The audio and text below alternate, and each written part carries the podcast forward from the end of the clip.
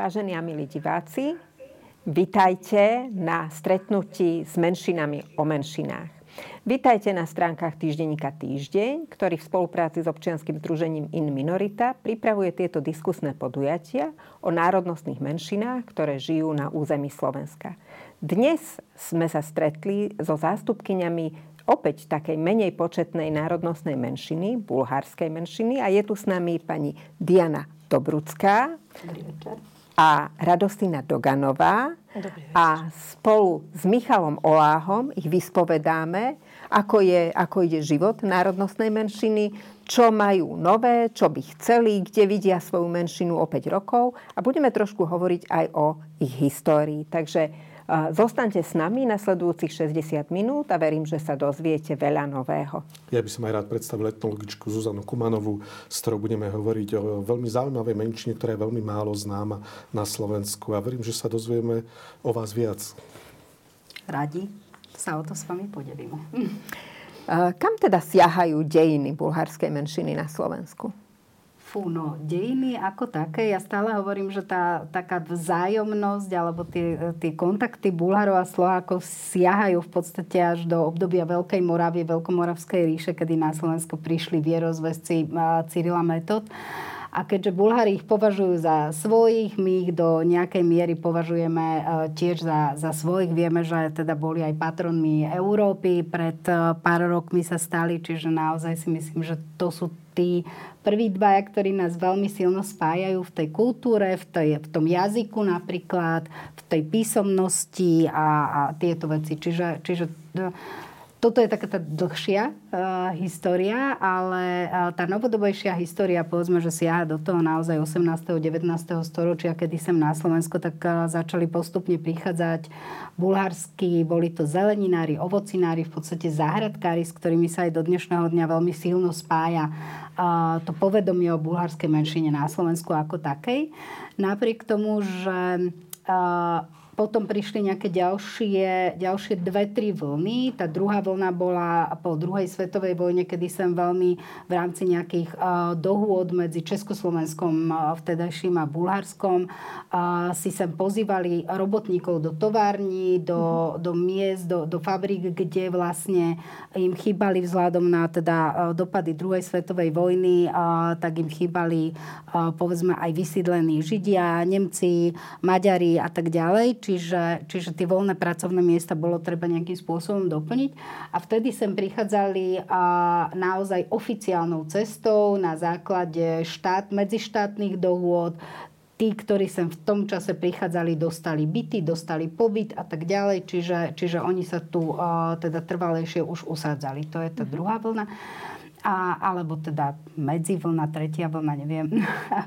a, pretože už predtým sem prichádzali a, veľmi masovo študenti uh-huh. a, bulharskí, čiže to je tá taká tretia časť, taká povedzme, že tá, tá intelektuálna časť tých bulharov, ktorí a, na Slovensku sú a samozrejme už potom tá ďalšia vlna takých tých v rámci a, už, už dlhodobejších vzťahov RVHP a tak ďalej, tak naozaj tu už vzájomné manželstva, štúdium, práca, zamestnanie a tak ďalej a tak ďalej. Na Slovensko prišlo aj dosť študentov z Brna a z Prahy v polovičke 20. storočia. Čo bolo dôvod, že prišli z týchto miest českých študovať do Bratislavy? Ono, tých študentov tu bolo, bolo viac, ale toto bola asi taká kľúčová vlna, že počas druhej svetovej vojny vlastne už tu študovalo nejakých 600 bulárskych študentov na našich vysokých školách a bolo to v dôsledku toho, že vlastne Hitler už po vyhlásení protektorátu vlastne zatváral české vysoké školy v Prahe a v Brne a na protest zakladali tam nejaké nemecké školy, pokiaľ viem. A Bulhári, takí tí osvietenejší, odmietali študovať na, na nemeckých vysokých školách a preto prichádzali teda študovať do Bratislavy. A týkalo sa to aj Prahy, Brna, prichádzali sem vtedy Bulhári aj z Belhradu a zo, Zahreby, zo Zahrebu, týchto istých dôvodov. Čiže naozaj tá menšina vtedy, teda tá, tá, tá študentská časť proste sa vtedy dosť rozrastla. Tých Bulhárov na Slovensku samozrejme mnohí z nich tu ostali. Bulhári si pripomínajú pravidelne protifašistický odboj aj na Slovensku. Prečo je tomu tak? Aké je to prepojenie Bulhárov s bojom proti fašistom na našom území? Práve v tomto období, tým, že to bolo obdobie vlastne druhej svetovej vojny, a tá, tá spoločná história ešte, ktorá nás spája, že aj Slovensko bolo v tom čase fašistický štát a aj Bulharsko takisto. A naozaj tí uh, bulharskí študenti to vnímali veľmi citlivo, zapájali sa veľmi aktívne do, do protifašistického odboja, mali aj v rámci uh, vysokých škôl a tak ďalej, mali tie svoje skupiny uh, protifašistické a veľmi aktívne sa zapojili aj do partizanských bojov na Slovensku. Čo teda máme svedectvo tohto zapojenia a aj v Bratislave na Vajanského nábreží je pamätník bulharským partizánom pred vlastne budovou Slovenského národného múzea, ktorý vlastne vznikol po druhej svetovej vojne práve aj z nejakých finančných darov, aj teda bulharských záhradkárov alebo teda bulharské menšiny na Slovensku, aj nejaké donorské proste peniažky prišli z Bulharska práve pre týchto partizánov. Ale takéto, e, takýchto pamätníkov je na Slovensku e, viac. Jeden taký najvýznamnejší v Hronskom Beňadiku, kde mm-hmm. veľká časť týchto bulharských partizánov zahynula v tých partizánskych bojoch. A tam naozaj to povedomie o tom, že oni sú tí bratia boji, je tam veľmi silné. Ja som bola veľmi prekvapená, keď som prvýkrát bola v tom Hronskom Beňadiku kde každý rok si pripomínajú taký, a poprvé, že tam je každý rok také kladenie vencov, každý rok je tam taký pochod po tých miestach, kde sa tie boje odohrávali, kde tí ľudia zahynuli, ale keď som bola aj na tých hroboch a videla som, že tam sú vždy čerstvé kvety, mm. že tí ľudia mhm. naozaj... Žije tá spomienka. Že, že tá spomienka žije, dokonca, že tie staršie ženy, že vedeli spievať bulharské piesne, som sa ich pýtala, že kde sa to naučili a oni, že no my sme sa to učili v škole, že my sme to bežne spievali a naozaj taký súbor a ešte tých starších žien Slovenie, ktoré proste vedeli tie niektoré kľúčové Zaujímavé. proste piesne ešte zaspievať a tak, že, že pre mňa to bolo veľkým prekvapením, keď som tam naozaj a takým príjemným, že, že tá spomienka naozaj na týchto bulharských bratov v boji, že je veľmi, veľmi v tom Hronskom Benediku stále silná. A 2. júna je v Bulharsku taký sviatok um, a to je sviatok padlých proti, v boji. Áno, a je to boj pa, proti tak, fašizmu. Áno. Boj proti, proti fašizmu a vždy 2. júna sa v tom Hronskom Benediku táto slávnosť odohráva.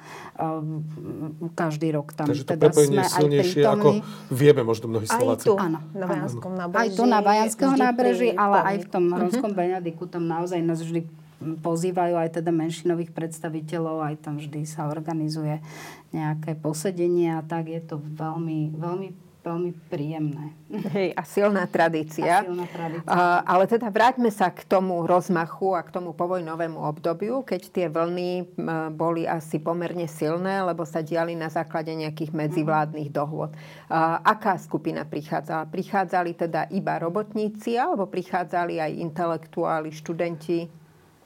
Už toto obdobie je už také, že už prichádzali všetci, ono to jedno s druhým súvisí a tá špecifickosť tej bulharskej menšiny možno aj práve preto nie je až tak známa, a je, že je veľmi rozdrobená. Ona je v podstate po celom Slovensku, mm-hmm. aj vzhľadom na to, čo som hovorila, že vlastne prichádzali a umiestňovali ich v tom povojnovom období práve tam, kde potrebovali tých robotníkov mhm. alebo ľudí.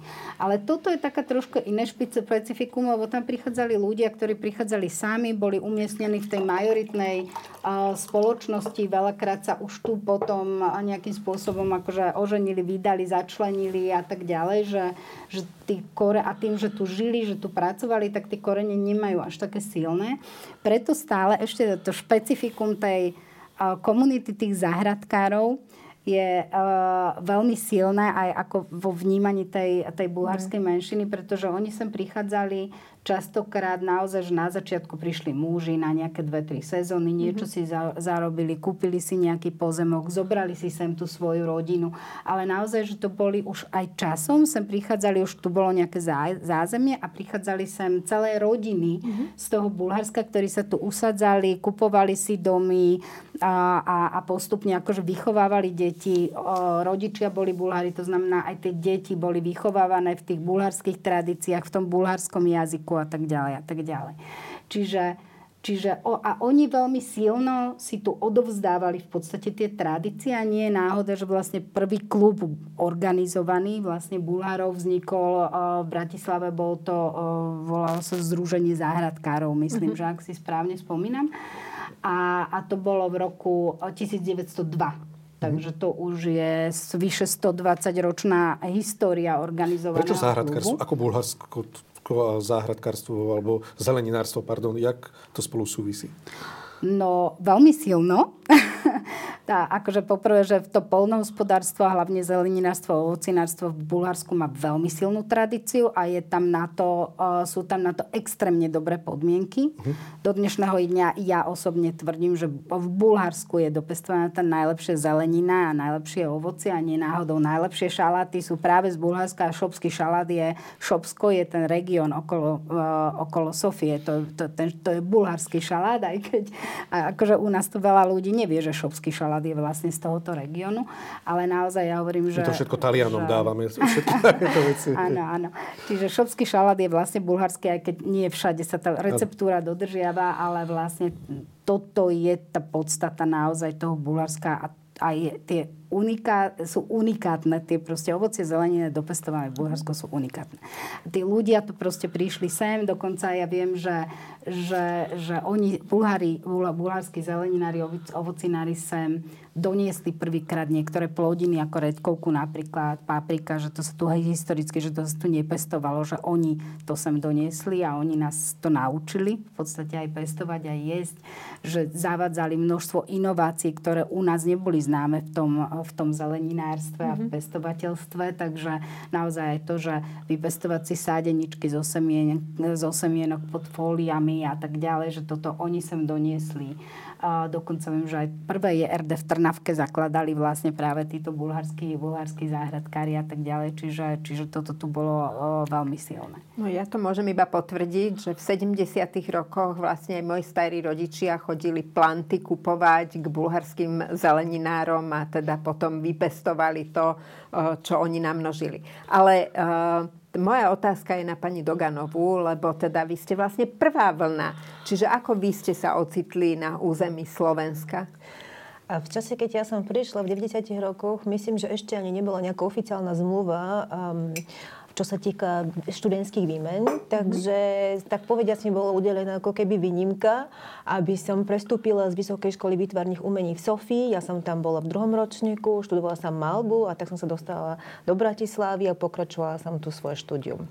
Uh, úplne nečakane som sa sem dostala a vlastne prvou príčinou bola bulharská škola, ktorá uh-huh. už mhm. tento rok má 75 rokov, čiže to je dosť dlho existujúca škola a moja mama prišla učiť výtvarnú výchovu. Uh-huh. A tým pádom som sa ocitla v neznámom meste v Bratislave s tým, že um, je na čase podniknúť niečo nové v umení, hľadať nejaké nové tvorivé cesty a veľmi dobre ma prijali tu na Vysokej škole výtvarných umení, e, dali mi štipendium ako zahraničná študentka, takže som mala možnosť tvoriť a študovať uh, dosť dlhý čas. Takže som zostala tu natrvalo od roku 96.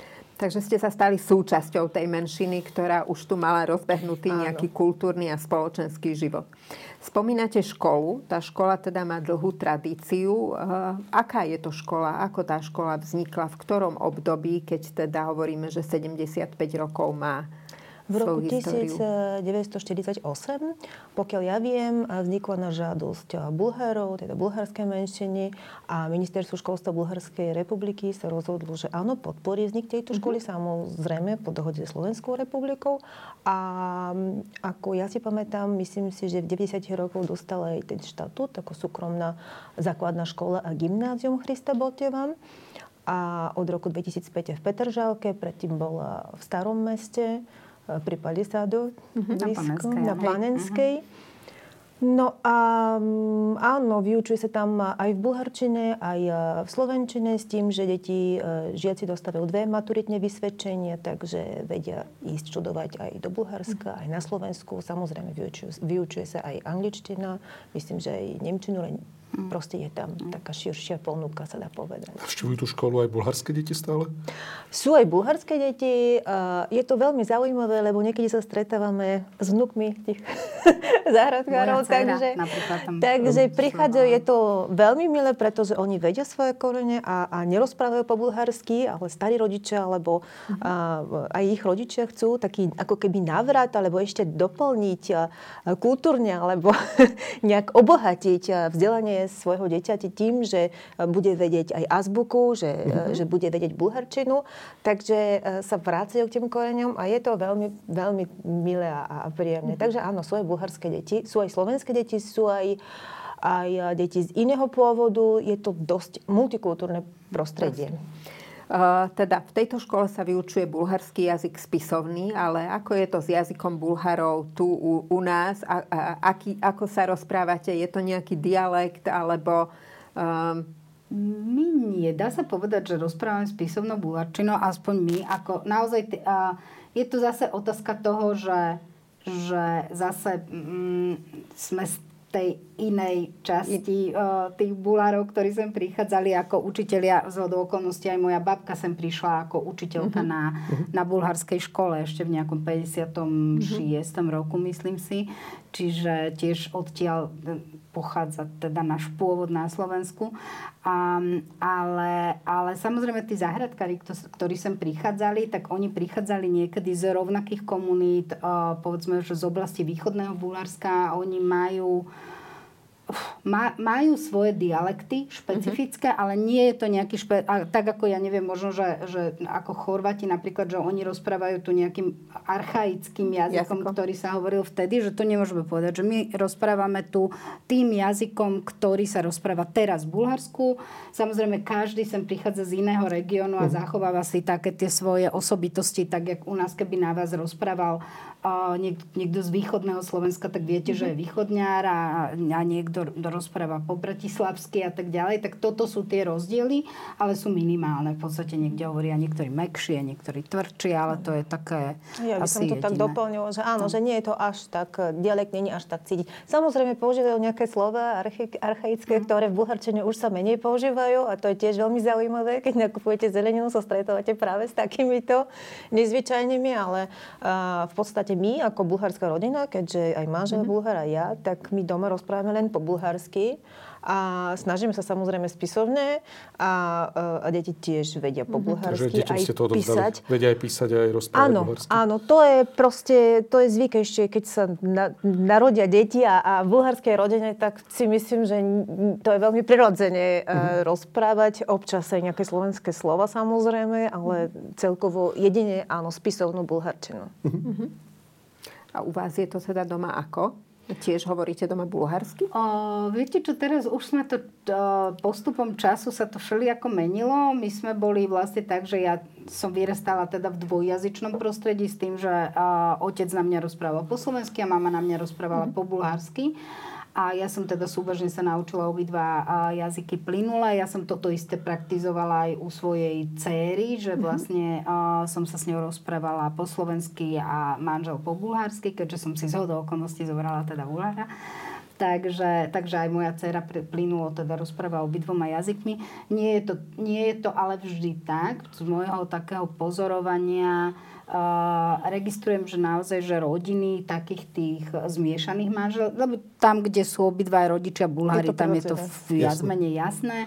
A tie rodiny, kde sú zmiešané manželstva, tak veľmi často, čo si všímam, že keď je matka bulharka, tak ten jazyk odovzdá svojmu dieťaťu, ten materinský, a keď je otec bulhár, tak veľmi často tie deti teda bulharsky nevedia. Mm-hmm. A, a potom ale je to aj o tom, čo Radostina hovorila, že, že v tej bulharskej škole, že ale dajú ich veľmi, mm-hmm. teda neviem, či veľmi často, ale niektorí dajú tie deti do bulharskej školy, oni sa tú bulharčinu tam naučia mm-hmm. od, od svojich spolužiakov, takže teda mnohí vedia a časom sa naučia. Boli tie programy, projekty a, toho výboru pre Bulharov v zahraničí, že vlastne dávali štipendia Bulharom, mm-hmm. ktorí sú deti Bulharov teda v zahraničí, tak som sa aj ja teda dostala na vysokú školu do Bulharska.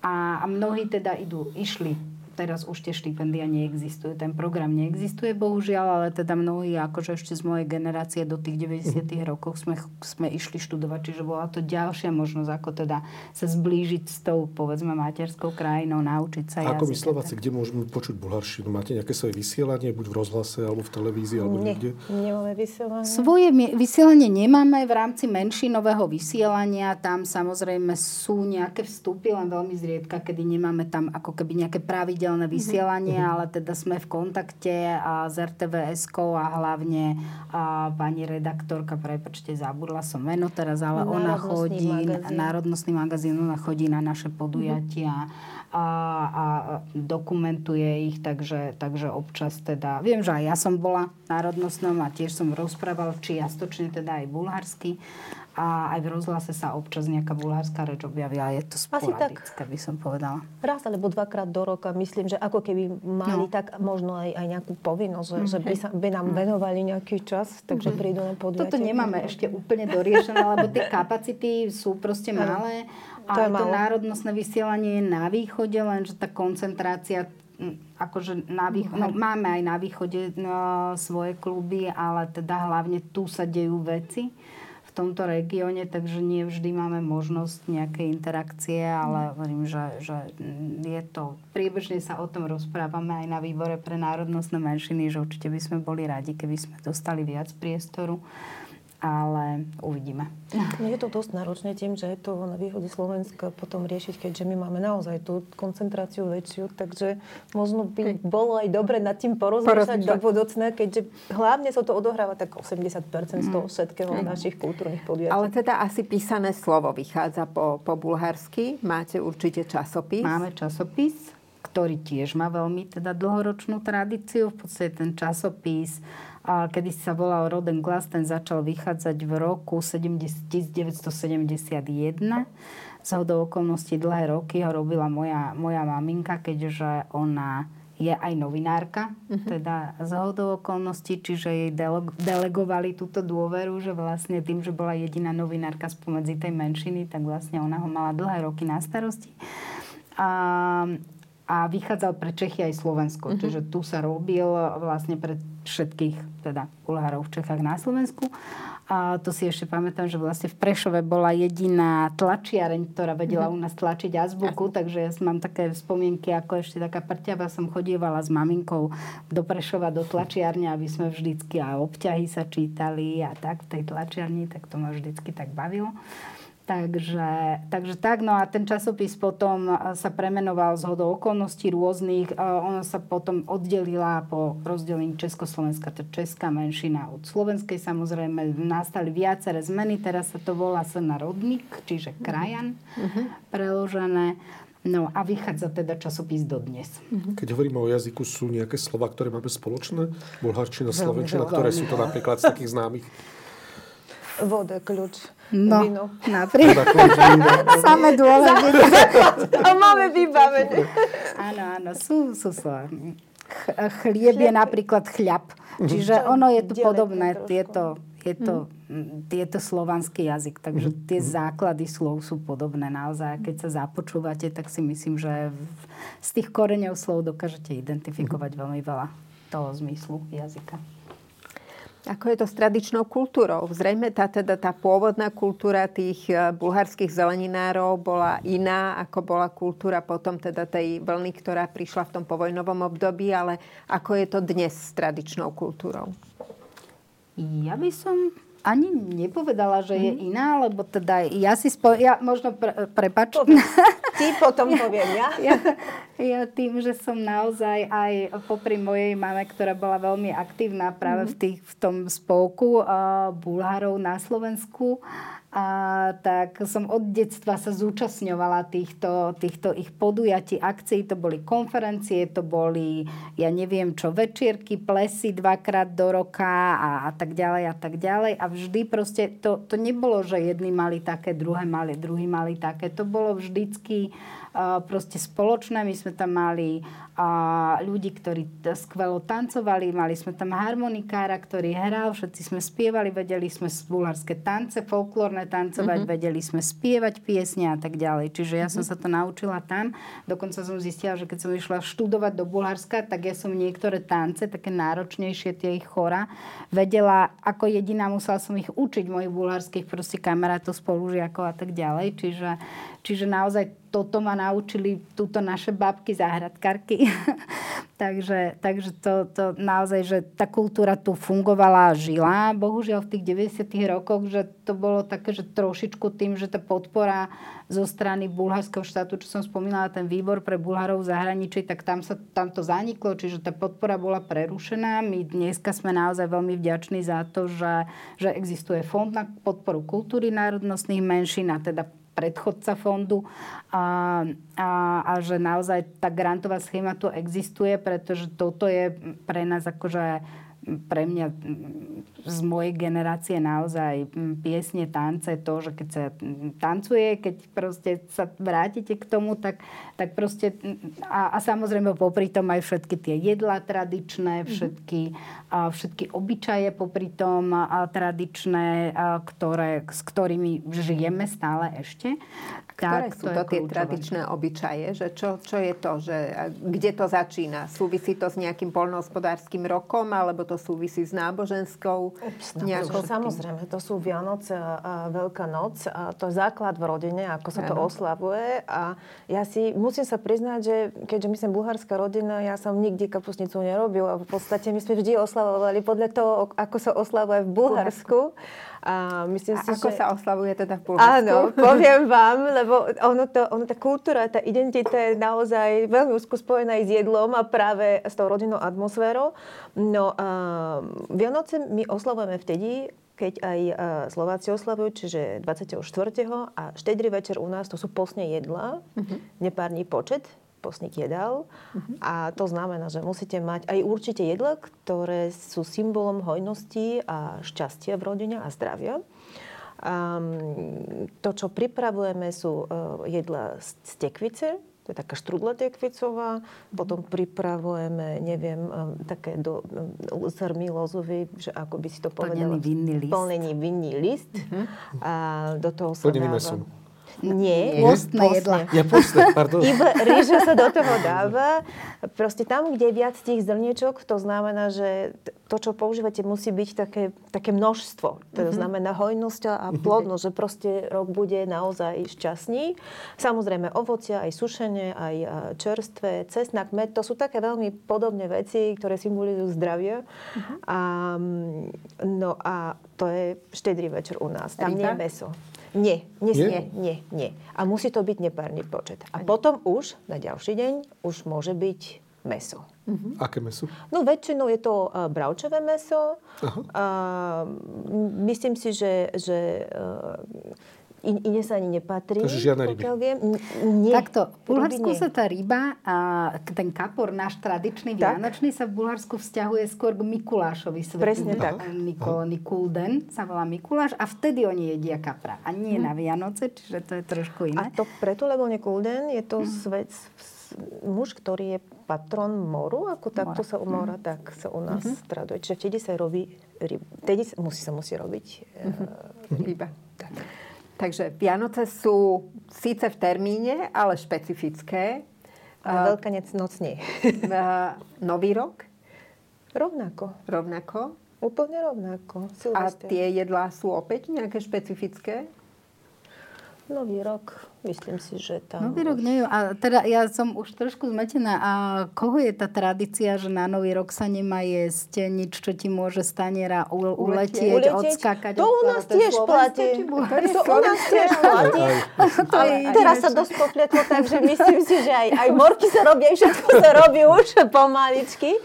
A Veľká noc ste hovorili, že je iná v niečom? Veľká noc je iná, áno, je na inom datume a v podstate myslím si, že to sú také 4 roky, akože ono sa to približuje za ten dátum mm-hmm. potom zase začína sa vzdialovať, tak pre mňa je to vždy veľmi náročné, pretože jednak musím pripraviť, keď všetci očakávajú tú veľkú noc a, a podľa slovenských zvykov a potom, ale oni očakávajú dvakrát podľa bulharských a to je veľmi náročné, lebo my vtedy pečeme vianočku uh-huh. a tá sa robí podľa takého domáceho receptu a to je dosť náročná práca na jeden deň. Proste od rána pripravujete slávnostní stôl. A teda ešte nám povedzte, že prečo je ten rozdiel medzi tými dátumami Veľkej noci?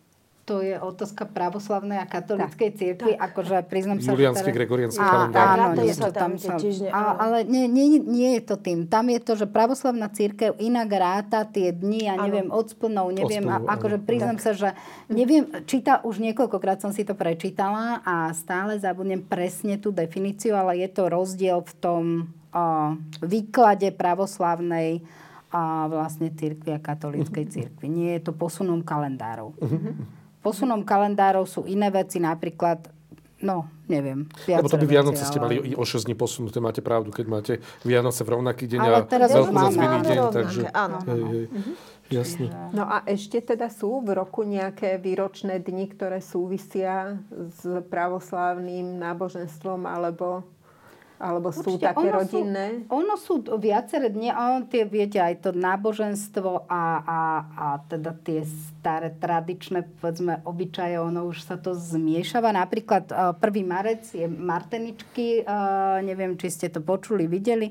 Bulhári si 1. marca rozdávajú marteničky. Sú to také buď teda ako Tuštičky? brošničky, stuštičky, náramky, už dneska je to v akýchkoľvek formách.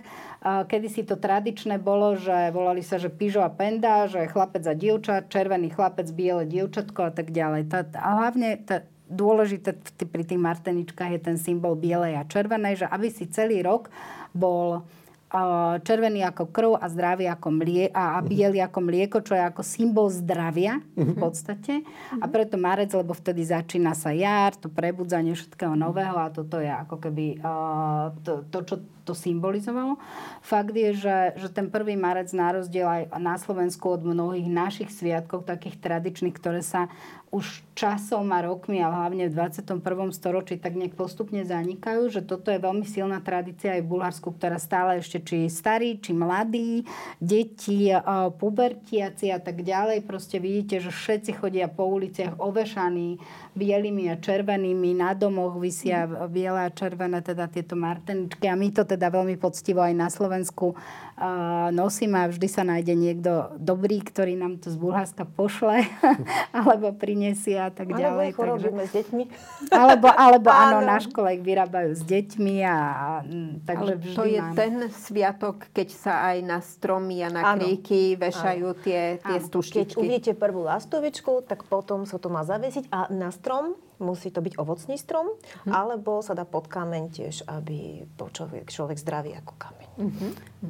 Takže preto. A teda je to asi jeden z, zo zvykov, ktoré aj vy sa snažíte aj v tej spolkovej činnosti nejakým spôsobom dodržiavať a, a organizovať okolo toho podujatia. A čo sú ešte také ďalšie tie spolkové aktivity, ktoré no. súvisia s, s tradičnou kultúrou alebo s- teda s tými špecifikami bulharskej menšiny? Pre nás všeobecne aj v Bulharsku e, veľmi významný je sviatok 24. maja, to je sviatok Cyrila a Metoda, a kde si uctievame e, ich dielo, tak povediac. No a vtedy sa pripravujú naozaj veľké oslavy, aj e, deti, aj starší. U nás minimálne dva dní sa oslavuje. A mm, túto bulharská škola mm, pripravuje veľký program. Kedy sme sa stretávali v Devine, keď bola možnosť, tak vzniklo tak, také veľké zhromaždenie Bulharov, ktorí prišli, aby sme si uctili Cyrila Metoda. E, Je rozdiel medzi tým, že keď sa oslavuje Cyrila Metod v Bulharsku podľa cirkovného cirkevného kalendára. Myslím si, že to bolo 11. alebo 8. maja, teraz vám neviem presne povedať, ale 24. je oficiálny štátny sviatok. A my tu na Slovensku oslavujeme dvakrát, potom aj 15. júla so Slovákmi. To máte dobre, že to máte všetko dvakrát. No, že... Od Cyrilovi a Metodovi a o náboženstve, keď som si pozeral dejiny Bulharska, tak tam sa to tak striedalo pravoslávie, katolicizmus. Ako je to momentálne? Náboženstvo je väčšinou pravoslávne. pravoslávne. Aj teda bulharská menšina, ktorá je na Slovensku, je väčšinou pravoslávna. Áno. A máte aj svoj kostol, svoj chrám, alebo chodíte s Rusmi, s Ukrajincami, so Srbmi, ktorí tu navštevujú pravoslávne chrámy na Slovensku. eh, Kedysi, kedysi vlastne sme chodievali do toho, s- aspoň teda za Bratislavu, do kostola svätého Mikuláša, čo je Mikuláša pod hradom. Ale potom eh, vlastne oni sa pre presmerovali na ten na rúsky systém, to znamená Mhm. neslavia v sviatky vtedy, kedy Bulhári, ale, ale s tým posunutým teda Mhm. a, kalendárom, takže, takže my sme sa nejak tak, sme ostali takí stratení, kto teda chodieval. My máme ale teraz jeden náš pán Pop, ako sa to povie? Pop. A, tak vlastne on slúži omše v primaciálnom paláci. Na primaci, Mhm, um, Sveto tam- Ladislava Áno, áno, Mhm. áno, presne tak. Tak on tam slúži omše.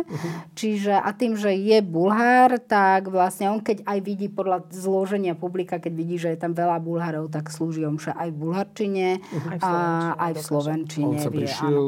On, je, on má manželku Slovenku. Za Tým, že láskou. práv... Za láskou. Tým, že pravoslavní kňazi majú možnosť teda Jasne, uzatvárať manželské Takže každú nedelu sú tu aj bulharské pravoslávne bohoslúžby, alebo je to nepravidelné? N- Neviem, či je to pravidelné, alebo nebolo kedysi pravidelne, teraz neviem, či naozaj každú nedeľu, ale naozaj vždy to bolo o 11. predtým a, a poctivo vždy tam bol.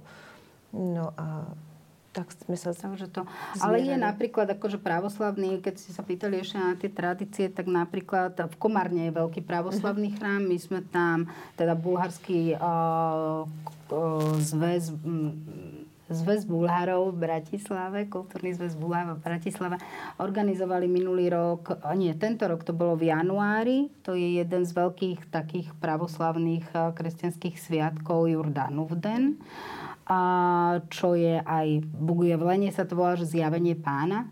V podstate je to, je to 6. januára a oni vtedy, a je to proste pri príležitosti a pokrstenia Ježiš, Ježiša v, v rieke Jordan, preto je to práve na toho svetého, deň svetého Jordana vlastne a, a to je po bohoslužbe sa vždy hádže kríž do vody a, a chlapci a chlapi teda a muži z tej, z tej obce cez dediny alebo tak sa vždy vrhnú do rieky, vytiahnu ten, a, ten kríž a proste, že e, tá viera je taká, že vlastne aj keď sa umiete tou vodou z toho miesta, kde ten kríž dopadol, že budete celý rok zdraví a keď ho vytiahne, ten, kto ho vytiahne, bude zdravý a tak Pekná tradícia. Čiže toto sme vlastne a boli teda v Komárne v tom pravoslavnom kostole, čiže viem, že aj tam je na východe, samozrejme, že tam je to iné, neviem kde kostolíky. inde a na Slovensku, ale teda takto, ale, Mhm. ale mm, myslím, že tie príležitosti sú teda pre tých, Mhm. ktorí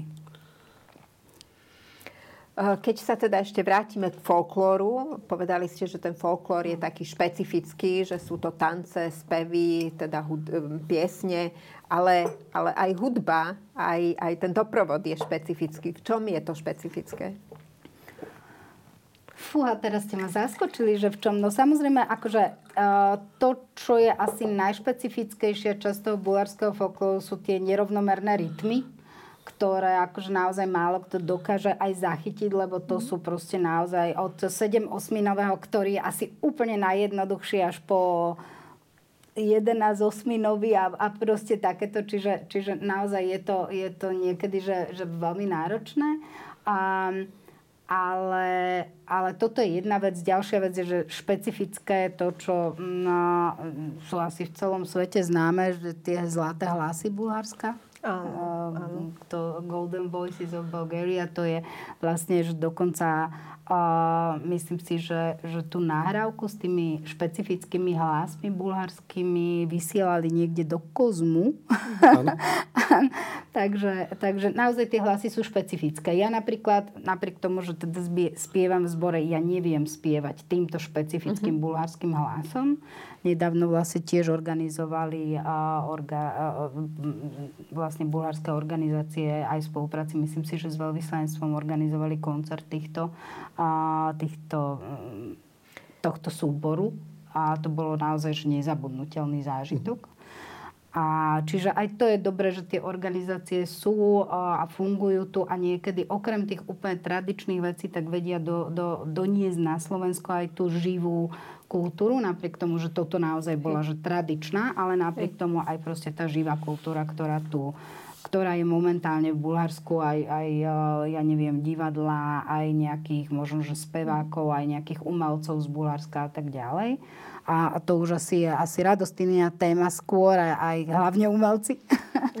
No, tak stalo sa v nejakom momente, ja už si pamätám, ako fungovali tie grantové schémy predtým, než vôbec bol aj Fond na podporu mm-hmm. kultúry národnostných menšín, keďže vytvarnička je vždy potrebná na to, aby viedla aj dielne, na to, aby mm. niečo sa jej pripravilo. Takže nejakým spôsobom som sa do toho dostala a začal, začali sme organizovať e, rôzne kultúrne podujatia. Samozrejme, e, úplne prirodzene veľa podujatí sa odohrávalo buď v blízkosti, alebo aj v bulharskej škole, kde škola je integrujúci, in, integrujúca inštitúcia. Tam sú aj rodičia, tam sú aj, aj deti. deti. A, tým pádom aj marteničky e, sa robili s deťmi 24 maja, potom uh, um, ešte Vianoce, Veľká noc, všetko to mhm. sa oslavuje a deti sa učia len um, oni, oni vedia, boli aj dielne, kde vedeli pripraviť tie jedlá a vedeli aj povedať, čo, vedia povedať, čo všetko to znamená. Uh-huh. Um, teraz uh, sme zameraní aj na to, aby uh, sme prezentovali aj súčasných uh, umelcov z Bulharska, aj súčasné umenie, buď vo vytvarnom, uh-huh. alebo v hudbe, divadlom, ako uh-huh. povedala Diana. Takže myslím si, že uh, dosť uh, široko sú otvorené tie dvere k bulharskej súčasnej uh, kultúre a k umeniu a sem prichádzajú, môžem povedať, špičkové mená z, bulharskej, z bulharského súčasného umenia, na čo môžeme byť hrdí. A snažíme sa podľa možností, aby tie podujatia neboli len v Bratislave, aby boli aj v iných regiónoch, čo naozaj nie je ľahko organizovať ale uh, ja, si, ja ho, myslím, že, že sú veľmi, je veľmi dôležité organizovať uh, takéto podujatie. Samozrejme, musí byť rôznych, uh, rôzneho charakteru, aj folklórne, aj súčasné umenie, aj divadlo. A um, snažíme sa v tom teda To znamená, že je pre vás dôležité to napojenie na tú teda materskú krajinu a na tú kultúru tej materskej Jednoznačne. Krajiny? Nielen uh, udržať si tie tradičné zvyky a folklor, ale zároveň vnímať aj tú súčasnú kultúru, uh-huh. čerpať z toho podnety, veď z toho vznikajú aj um, veľa, vzniká aj veľa multikultúrnych projektov, veď práve to, čo uh, Diana hovorila o tých rytmoch a v hudbe, my sme spravili také spojenie minulý rok, keď prišiel Teodosi Spásov a zároveň bol slovenský uh, orchester, čiže slovenskí hudobníci, muzikanti sa museli naučiť a úžasnú, úžas, veľmi dobre sa naučili, tak dobre, že všetci zostali prekvapení, čiže asi ten temperament nie je až tak ďaleko, tá chodba znela vynikajúco, proste tam nebolo cítiť. Ako je to so Slovakmi v Bulharsku? Existuje tam nejaká živá komunita, ako ju poznáme v Srbsku alebo v Rumunsku napríklad? Priznám sa, že neviem, do akej miery je teraz tá komunita živá, ale áno, tá komunita tam minimálne existovala a nie som v kontakte, čiže, čiže neviem teraz, že, ale naozaj povedzme, že existuje. Mm. že sú tam nejak, niekoľko dedín takých, ktoré sú ako definované ako slovenské dediny v Bulharsku. A viem, že mnohí ľudia, aj čo sa počas rokov vrátili z týchto komunít a žijú na Slovensku, tak majú veľkú organizáciu, ktorá je klub bulharských Slovákov, myslím, že sa to mhm. volá. A sú veľmi aktívni aj tu na Slovensku. Čiže oni si udržiavajú takú tú svoju komunitu zase tých bulharských Slovákov na Slovensku, alebo teda v Bratislave. Čiže aj je ich dosť. Ale myslím si, že tá komunita ešte existuje. Neviem, do akej miery teraz funguje, čo sa mhm. týka jazyka, tradícií slovenských a tak ďalej. Priznám sa, že už som z toho trošku vypadla, že neviem, nechcem si vymýšľať. Tak nie, nie je asi až tak aktívna a nie až taká veľká ako bulharská komunita. Ja som mala možnosť minulý rok v septembri sme dostali pozvanie a zúčastnila som sa pri organizovaní podujatia spolu s, teda pozvali nás zo, zo, zo, zo slovenského veľvyslanectva v Sofii a bola príprava Dní slovenskej kultúry uh-huh. a, v Sofii a organizovali sme výstavu slovenských súčasných umelcov, takže to bolo také uh-huh. recipročné podujatie. No a d- mám taký dojem, že tam je skutočne oveľa menej Slovákov a menej aktívnych, než je tu Bulharov, čiže ťažko, ťažko to porovnávať. Skôr tá inštitucionálna forma sa povedať, že je a okolo, okolo toho veľvyslanectva, mm-hmm. keďže tam nie je ani kultúrny inštitút. My tu mhm. máme. Bulharskú školu, máme kultúrny inštitút, toto je veľké zazemie. Okrem toho, že máme tradíciu, lebo keby neboli tieto inštitúcie, tak potom ani možno by sa to tak ani neudržalo. Aj teda sme hovorili, že z tej materskej krajiny ešte v tých 90. rokoch bola nejaká podpora. Dnes už asi tá podpora nie je taká, taká veľká, ale zrejme teda tá intelektuálna podpora a, a áno, teda skôr, to... skôr v rovine také morálnej. morálnej. Vtedy naozaj tam boli aj nejaké, nejaké finančné toky, a, a v tomto zmysle podpora, mm-hmm. teraz je to skôr naozaj taká tá morálna, morálna podpora. Je tu kultúrny inštitút, ktorý má priestory, kde sa organizujú tiež e, výstavy, kde sa organizujú nejaké podujatia, aj koncerty mm-hmm. a tak ďalej. Čiže Čiže toto to veľvyslanectvo naozaj podporuje, a podporuje naše bulharské Aktivity. združenia, vždycky sú prítomní, vždy prídu a tak ďalej. Ale... Keď sme tu pred mesiacom hovorili s chorvátskou menšinou, tak oni vlastne majú jeden kultúrny zväz, ktorý zastrešuje všetky tie aktivity, ale tých kultúrnych organizácií Bulharov je tu asi viacero však. No to je to, že vlastne historicky tá rozdrobenosť, e, že naozaj neprišli mhm. len tí zahradkári boli tak, že prichádzali v podstate do tých nížinných oblastí. Čiže tá bola koncentrácia v Bratislave a koncentrácia okolo Košic. Košic. Čiže aj historicky existovali tieto dve najsilnejšie e, skupiny. Uh-huh. A, a ostatní už potom prichádzali tak nejak rozdrobene. Uh-huh. A mhm. sú miesta, kde ten organizovaný život nie je až taký, tí sa skôr neoficiálne, že keď sa poznajú, tak sa stretávajú. Ale ale do tých 90. rokov myslím, že fungovalo 9 klubov a to bolo to východné Slovensko, tam boli Košice, Michalovce, neviem, či ešte niečo. Potom tu bola Bratislava, Trnava, Nitra, Martin Banska Bystrica boli silné, mm-hmm. Komárno bolo silné, neviem, koľko som ich narátala, ale približne.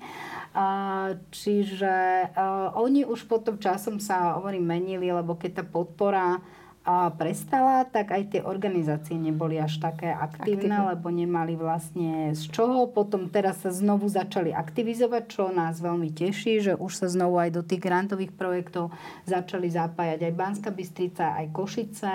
A máme aktívnu organizáciu v Leviciach, ktorá pokrýva povedzme, že Levice Nitru, tuto v Bratislave máme, mm-hmm. máme silný, viaceré organizácie v podstate, lebo je tu ten e, klub Bulharov, ktorý je taký ten príjemca tej predchádzajúcej tradičnej, povedzme celoslovenskej organizácie, mm-hmm. ale vznikli aj občianske združenie pri bulharskej škole. Ty máš vlastne svoje. Zastrešujeme súčasne mm-hmm. umenie. No. Mm-hmm. A ja si myslím nielen niekedy, že možno je v tom, že keď si tie organizácie mali také zazemie, že mali aj priestory nejakým spôsobom, mm-hmm, boli podporovaní a a priori, že proste vedeli sa na niečo spoľahnúť. A my, tá, tí ďalší, ktorí sme prišli, sme nemali nič, čiže pre nás bolo samozrejme, že nemáme priestory a proste mm-hmm. musíme robiť to, čo považujeme za dôležité. Preto, pretože keď som bola v Košiciach, minulý rok sme robili tam projekt, bolo to veľmi cítiť, že um, ten zaužívaný mechanizmus, ako funguje fungovali pred rokmi a teraz uh, tí starší ľudia, oni sa nevedia prispôsobiť. Mm-hmm. Oni stále tak uh, ich, ich lákalo to, čo bolo a mm-hmm. k tej novej grantovej schéme nemajú informácie, mhm. nevedia mm-hmm. niekedy aj ako napísať ten projekt. Ja som mm-hmm. povedala, kľudne zavolajte, to ako je v našom záujme, mm-hmm. záujme celej menšiny, aby tie projekty boli aj v iných regiónoch. A keď potrebujete pomoc a, a, a pri, pri tej príprave, proste je to iná generácia, ťažko sa k tomu. A vládí ľudia na to, majú chuť a nemajú čas Mm-hmm. No a čo teda vám pomáha udržiavať tú identitu? Asi všetko spolu, ako sme povedali.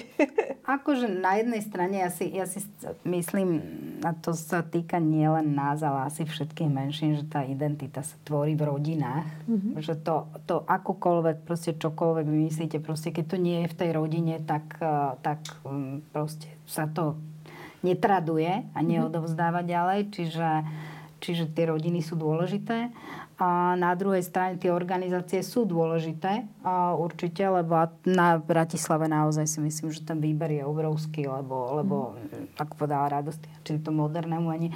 Akože dôležité je, že my tu naozaj v rámci tej bulharskej menšiny máme veľmi dobrých umelcov, povedzme aj z radosti, aj z toho výtvorného umenia, ale proste aj, aj hudobníkov tu máme, aj hudobníkov tu máme skvelých, aj, aj proste mm, hercov máme, aj proste, čiže, čiže naozaj to umenie tu žije vo viacerých mhm. teda podobách a oblastiach. Čiže, čiže to je len tá, to, a je to dôležité, že každý si tu vie nájsť to svoje, mm-hmm ale na druhej strane pre mňa je to naozaj to, že pokiaľ sa to, a, tá emócia nevytvorí v rodine, tak sa môžu organizácie roztrhať a ľudia neprídu, ale, mm. ale našťastie chodia. Čiže vidíme ten záujem, vidíme to, že tých ľudí to baví, že sa radi stretávajú, že radi sa porozprávajú, že radi proste spolu zdieľajú tie emócie. Mm-hmm. Ako je to so vzťahom s tou majoritnou spoločnosťou? Je Slovensko otvorenou krajinou? Je, je, dá sa povedať, Keďže, že je multikultúrne? Keď ja som prišla, ty tu Preto si, sa na teba pozerám. Nikdy, asi to nepocítiš. No ja som nikdy nemala žiadny problém. V podstate to, že som bulharka, že som to povedala otvorene ešte hneď, keď bolo počuť môj prízvuk, tak e, to mi vždy otvorilo dvere. Mm-hmm. Takže a, ešte je to, je to príjemne počuť, že veľa ľudí aj z tých starších generácií si spomína práve tie a, svadobné časy, keď napríklad boli moru v Bulharsku, čiže tam sú len pekné spomenky na Bulharsku a, a nikdy som nemala taký pocit, že nejakým spôsobom ma to odsudzilo, alebo nejakým mm-hmm. spôsobom a, a, mi, mi to, že som bulharka, nejak bolo zle vnímanie alebo inak vnímanie. Hej. Mm-hmm. Čiže pre vás sa dá povedať, že Slovensko je multikultúrna krajina, že príjma tú inakosť? Napriek tomu, že máme na billboardoch stop migrantov momentálne. pre nás to je ťažko tak povedať, že pre nás, či. My, my asi vieme povedať, že Bulhári sme celkom dobre prijati. Teraz, či tak. Slovensku vie byť multikultúrnou krajinou, to ja si netrúfam povedať. povedať. Naozaj som nemala žiadny problém ani v pracovnom prostredí. Všade som sa cítila vítaná. Tak ale pre vás je teda Slovensko krajina, ktorá vás príjma. Tak, pre nás je Slovensku krajina, tak. ktorá nás dobre príjma. Uh-huh. A to je, a naozaj toto, tá, túto skúsenosť e, ja teda môžem pretlmočiť zo všetkých strán, čo Bulhári, a či už sú to tá staršia generácia, že oni sem naozaj prichádzali, pretože tu cítili tú potvoru uh-huh. a to prijatie. Inak by sem neprichádzali, takže a ešte si dovediem aj rodinu a tak ďalej a tak ďalej, že naozaj toto tu bolo, aj moja mama, keď sem prišla, tak e, proste oni sa tu cítili cítili dobre a cítili sa prijatí. Preto tu ostávali a ostávajú aj do dnešného dňa proste mnohí, ktorí sem prídu. Čiže ja si nemyslím, že niekto, aspoň nemám skúsenosť a vedomosť, že by niekto natrafil na nejaké, na nejaké Takže tá kultúrna náboženská blízkosť alebo, asi Čiže áno, áno. Áno, áno. jednoznačne. Mm-hmm. No, kde by ste radi videli svoju menšinu o 5 rokov? Že čo je taká vízia, čo, čo stojí pred vami, pred organizáciami, ktoré tu sú, pred školou, pred kultúrnou obcov? Eh, čo by ste radi zveľadili a o čom by ste chceli, aby o 5 rokov sme mohli spolu hovoriť? Tak my sme sa s Dianou o tom aj trošku rozprávali predtým. Ja si myslím, že e, my sme v celkom dobrej situácii v tom, že naozaj dokážeme spraviť, dokážeme podporovať a organizovať aj kultúrne podujatie, projekty, kde sa vedia zúčastniť aj najmenší, aj starší. Takže ten aj obsahovo, aj rozsah, myslím si, že je nám vyhovujúci. Čiže ak pokiaľ to zostane v takejto forme, myslím si, že to bude fajn. Teraz, keď sme sa rozprávali o tom vysielaní na výhode, áno, je to pravda, že niektoré veci by sa dali zlepšiť aj tým, že viac pozorni, pozornosti by sa mohlo venovať našej menšine, lebo skutočne tie... Ja si myslím, že naše podujatie, tak keď smiem tvrdiť, sú prínosne pre slovenskú kultúru a ja by som tu to multikultúrne Slovensku videla práve v tom, že my svojou činnosťou ako menšina, ktorá tu býva, už máme naozaj úžasných muzikov, hudobníkov, a, a skladateľov, a vytvárnikov, že by som sústredila tú pozornosť aj na ten prínos tej menšiny, nielen už za, ako zahradkári, ale naozaj, ktorí vytvárajú slovenskú hmm. kultúru, slovenskú súčasnú kultúru. Nepovedali sme, koľko vás je podľa posledného sčítania na Slovensku. Ja som prišiel k číslu niečo cez tisíc. To je to predposledné. Ja som sa teda k poslednému, neviem prečo, za bulharskú menšinu nedostala, číslo nenašla som ho, ale tak okolo 1200 to bolo podľa z roku 2011 čítania. Ale to je možno, my sme sa rozprávali predtým, že, že že ja som sa narodila, bola som štátny občan Československá, národnosť Slovenska, automaticky mi to napísali. Ľudia, mnohí nevedia, že si môžu do toho formulára napísať uh-huh. národnosť inú, než majú v občianskom preukaze, automaticky povedzme. Dávajú. Automaticky si dávajú to naozaj, že že, že keď sme my robili nejaký časopis ešte k 110. výročiu založeniu tej bulharskej organizácie na Slovensku alebo v Bratislave konkrétne, tak tej sa hovorilo, že to, a to bolo 10 rokov dozadu, že bolo v Bratislave 8 tisíc uh-huh. ľudí to je úplne iné číslo. bulharskej národnostnej menšiny, ale oni si to proste nezapíšu do tých uh-huh. formulárov. Čiže naozaj, že to, tých 1200, to hovorím, keby sme my s Radostinou takto sadli, tak ich zrátame, že toľko ľudí poznáme aj my a to nepoznáme. Takže aj niekoľko násobne vyššie zrejme to číslo. Určite tie čísla uh-huh. budú vyššie, ale tak to už je ako keby... To je možno, že je taký znak takej dobrej asimilácie alebo takej dobrej spolupráce, že, ano, že Bulhári nemajú potrebu áno, nejak si áno, špecificky áno. určovať A Bulhári naozaj boli vždycky, áno. aj keď hovoríme o tých očakávaniach, že naozaj Bulhári boli vždy veľmi v tomto taký, by som povedala, že skromný a, a pokorný, že pre Bulhára, ktorý príde na Slovensku, vždy bolo kľúčové v prvom rade sa začleniť, uh-huh. naučiť sa jazyk, zapadnúť do toho svojho prostredia, či už rodinného, pracovného a tak ďalej a tak ďalej. A, a, a samozrejme, že všetci majú takýto, ako sa povie po anglicky homesick, že toto je u Bulharov veľmi silné, takéto práve vzťah tej rodnej krajine, k tradíciám, k obyčajom, oni si to dodržiavajú, ale, ale, ale naozaj, že nie je to že oni sú tí, ktorí sa vždy chcú prispôsobiť a nechcú akože vytrčať z davu. Čiže toto ich do veľkej miery charakterizuje.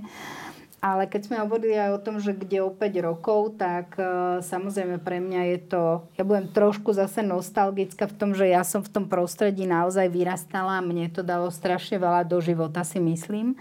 A pre mňa také tie stretnutia, keď sme hovorili aj o tých organizáciách po, po celom Slovensku, že predtým tu bola, že jedna organizácia a, a, ale vlastne tie podujatia sa organizovali presne, že raz sa urobí v Košiciach, raz sa urobí, ja neviem, v Banskej Bystici, na Donovalo, v Harmonii sa robilo kde kade a proste tam prišli všetci, že keď tu keď sa urobil bál, tak sem prišli ľudia z Košic, prišli z Banskej, z Komárna, z Trnavy a tak ďalej, že proste tí ľudia uh-huh. vždy prišli a vždy sa stretli. A samozrejme teraz je tá situácia iná, pretože aj tie finančné možnosti sú už iné a, a v to, čo sa nám predtým zdalo úplne jednoduché, tak teraz to nie je až také, pre mnohých z nás to nie je, alebo hlavne z tej staršej generácie. Ale toto boli presne tie, tie podujatia, ktoré vytvárali tú spolupatričnosť v Bulharsku, hlavne v tej mladej generácii. A teraz je to samozrejme tá bulharská škola, ktorá supluje tieto veci, že vytvára, ale tam zase nie sú všetci. Tam sú tí, ktorí sú okolo tej bulharskej školy, že že, že naozaj mne by sa veľmi páčilo, keby sme dokázali ako keby zväčšiť tú komunitu a trošku tie vzťahy medzi tou staršou, mladšou mm. generáciou a trošku tú mladšiu generáciu viac pritiahnuť zase k tomu Bulharsku, lebo nemajú dnes toľko možností, ako mali kedysi. Nechodia každý rok k moru do Bulharska, lebo nemajú inú možnosť. Teraz proste rodiny chodia všeli kde inde k moru. Mm-hmm. A a, a, a proste popretrhávali si mnohí aj tie väzby sú so svojimi bulharskými rodinami napríklad, čo je škoda. A, ale práve si ich popretrhali kvôli tomu, že nemajú vždy financie na to, aby išli k moru, nemajú vždy proste, a keď už idú, tak možno do toho Chorvátska, ktoré je u nás veľmi ako keby a, populárne, populárne na Slovensku, ďakujem, áno a tak ďalej. Čiže, čiže toto neexistuje, čiže vytvoriť nejakú túto komunitu, takú rozšíriť, zväčšiť trošku tak, tak aby naozaj sme pritiahli tých mladých a aby proste sme im dali do života. To vám prajem, aby pri budúcom sčítaní vás bolo minimálne tých 8 tisíc. Takže vám budeme v tomto všetkom držať palce. Budeme teda uh, šíriť to dobré slovo o bulharskej menšine, uh, o tom, že, že je to teda zaujímavá menšina, ktorá má veľmi veľa svojich vlastných tradícií, ktoré sú obohacujúce a, a budeme dúfať, že sa vám naozaj podarí rozšíriť ten okruh e, Bulharov a e, pripravovať aktivity možno ešte lepšie a možno viac aktivít, ako to robíte doteraz. Takže ďakujeme veľmi pekne, že ste sa s nami podelili o e, svoje postrehy, svoje zážitky, o svoju identitu, že ste nám niečo porozprávali o sebe. Ďakujeme veľmi pekne. Ďakujeme, ďakujeme. držíme palce. Aj my ďakujeme, ďakujeme za možnosť.